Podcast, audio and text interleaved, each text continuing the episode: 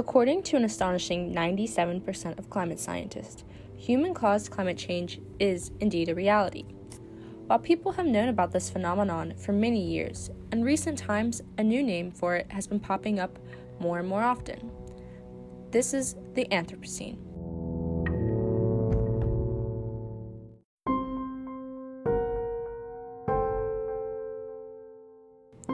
I mean, we can't really deny it us humans are in fact spewing out billions of tons of pollution into the sky, purposefully setting forests ablaze and throwing out so much waste that there is a garbage patch twice the size of Texas floating around in the Pacific Ocean. These actions by mankind are paving the way for a terrible trail of consequences, leaving the world's most vulnerable areas scrambling to adapt and survive. Hello. My name is Kaitlynn Hammons, and over the next several minutes, I want to take a deep dive into one particularly vulnerable area of the world the Mekong River Delta region of Vietnam. Vietnam is one of the most vulnerable countries in the world to climate change, the Mekong Delta in particular. It's not hard to see why. It's crossed by a vast network of rivers, has a long coast, and is low lying.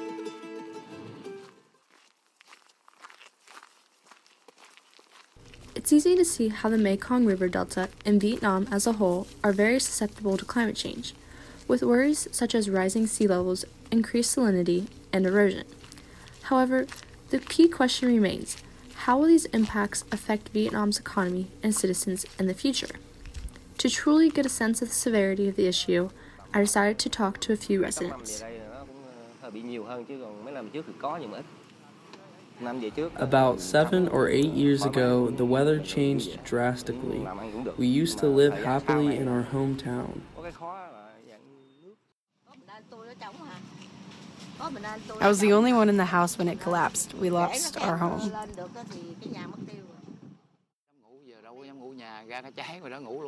We are really scared. We haven't had a sound night's sleep since our buildings collapsed. We may move far away from this area. It's scary to live on the riverbank.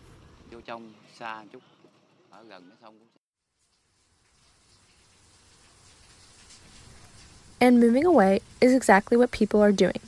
In just the last 10 years, over 1.3 million people left the Mekong River Delta in search of new lives in bigger cities such as Ho Chi Minh and Hanoi.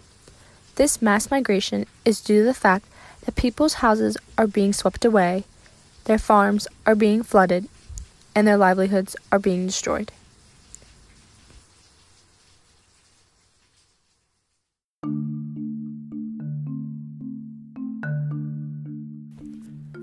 The region is widely dependent on agriculture. However, with the rising water levels, the salinity has increased to the point where farming has gotten much harder or even impossible in some areas, causing a plethora of other problems with it.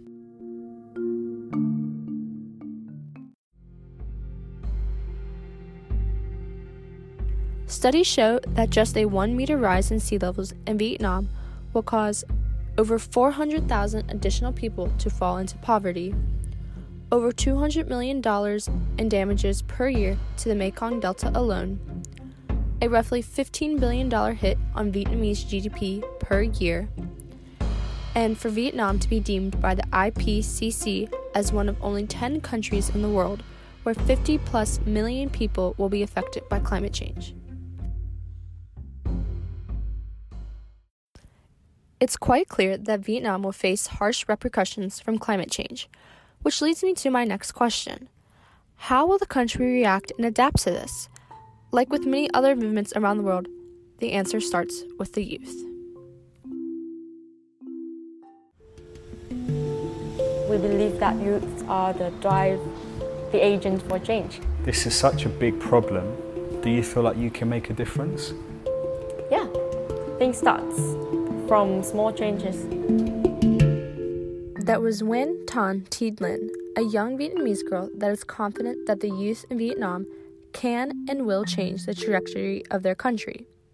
One of the biggest problems facing Vietnam right now is that the older generations have very little knowledge about climate change and its true implications.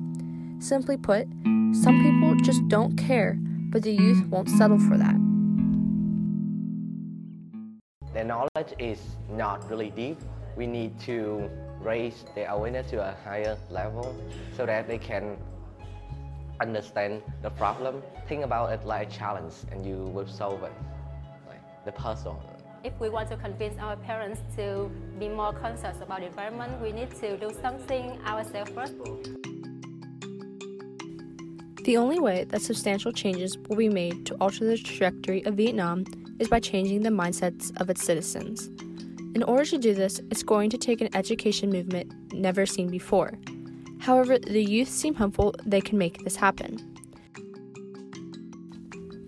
In recent years, the youth movement has made great progress, so much so that politicians and those in power have vowed to add clauses into Vietnam's law of environmental protection that would move the country towards sustainable development and strengthen natural and social systems as well as calling for environmental integration at all levels of government and communities. There we have it the story of the Mekong River Delta of Vietnam, an area that's majorly dependent on agriculture, yet won't be for much longer unless serious changes are made. An area whose residents have been farmers for generations, yet now are being uprooted to the cities. An area that accounts for nearly 20% of Vietnam's GDP yet now we'll have to find a way to fill that economic void. All because us pesky humans thought it'd be a good idea to mess with the planet at unprecedented levels. It will be interesting to look at Vietnam in, say, 10 or 20 years and see how it all plays out. Will the changing weather cause as much damage as predicted? Will the people be able to adapt? Will the country's economy experience a huge hit? To everyone who is listening, climate change is real and it is in fact a global issue. While we only examine Vietnam, everyone should be wary of this reality because it won't be long until the effects of climate change come knocking on your very own front door.